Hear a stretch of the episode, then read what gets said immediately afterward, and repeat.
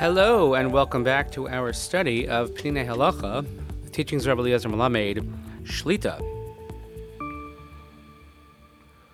Welcome back, everyone. Hope everyone had an inspirational and uplifting Rosh Hashanah.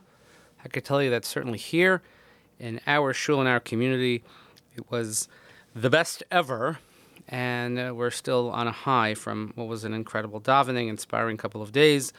And here we are in Aseret Yimei Tshuva 5784. So the plan is to hopefully finish this section by Yom Kippur, and then we'll resume probably after the Sukkot break. But for now, let's look at the next chapter, Shloshes Hadvarim Shemuta L'Shanos Behem.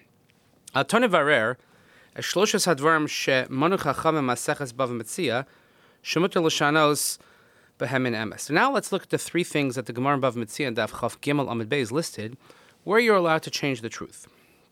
Harishonim Masechta, Uperish Rashi Shalashem Anava Mutal Shanos Ben Yanei Ha Maseches. Shemishalo Adam Im Lama Maseches Misiyem Hetev Im Kol Mafarshim.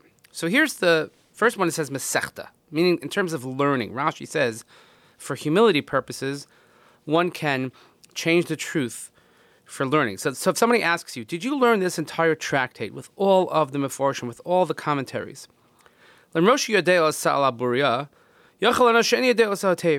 So for the sake of modesty, even though you know it perfectly, as we would say, cold, backwards and forwards with all the Meforshim, you could say, yeah, I don't know it that well.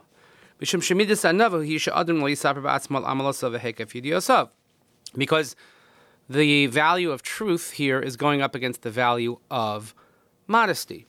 And it's not nice to talk about yourself, how great you are, how much you know.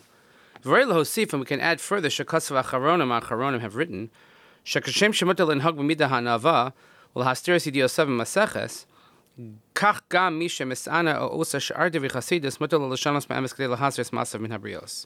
So he quotes from the Magen Avram and Arachaim Taf Kuf Samach Siv Zion that not only when it comes to learning but also acts of kindness when it comes to Chesed or someone who does a kindness for others, you don't have to brag about it.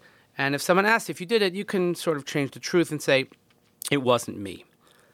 Hadavar hasheni puria. The second thing the Gemara lists is puria, kolomar be'inyanet tznias hamita. This is in regards to modesty in the home. Shebenyanim intimium elu daber. There are certain things, intimate matters, specifically between married couples, that we don't speak of. Shelo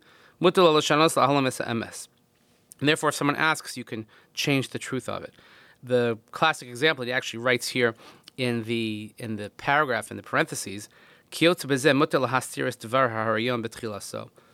This is a very, very common. If when people ask, "Are you pregnant?" Someone pregnant, and we have a tradition that we don't say anything, perhaps because of ayin hara or other reasons, until three months of pregnancy have passed. So if someone asks in the first month, the second month, are you pregnant? Are you pregnant? If it's the pushy in laws or whatever it might be, someone is allowed to not disclose that information, again, for the sake of tznius.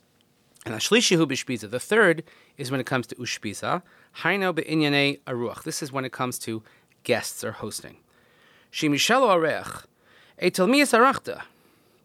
Vehem kiblo osach b'sever panam yafos if a guest asks, you know, where did you stay? Were they nice to you? Were they good hosts?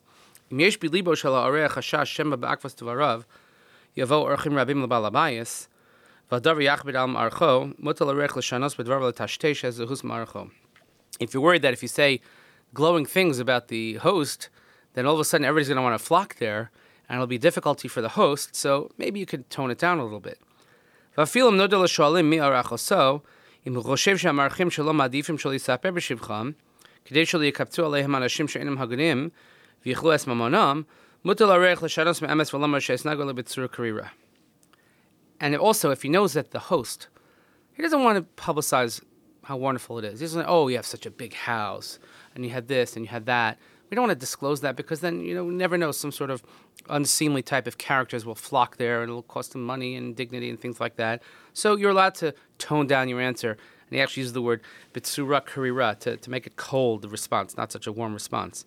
Va'av shalamano, even though the Gemara Brachas tells us, sharei la'orech tov l'shabech balabayis, that a good guest, it's proper to praise the host. This is only in front of proper guests or proper potential guests.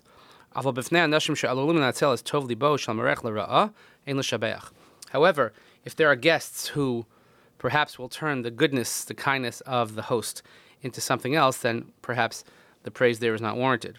In the Gemara in Arachin tells us, Tes Kalala Lo. That if a person uses a great voice in the moment, in the morning, when he wakes up to praise his host, in the, by the evening it will be considered a kalala. Meaning, you have to use a little bit of seichel that if you say things are too good, people are only going to want to go there, and then you'll attract unsavory characters. But avar,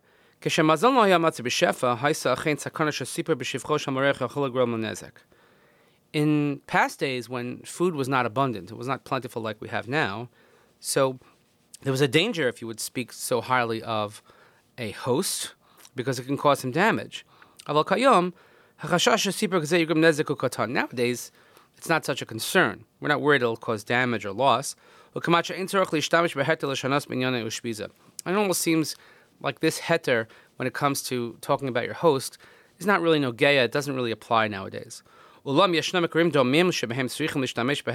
there are times when you will have to take advantage and use this leniency. Lidugma, for example, Adam shetamid muchan lazar luzolas,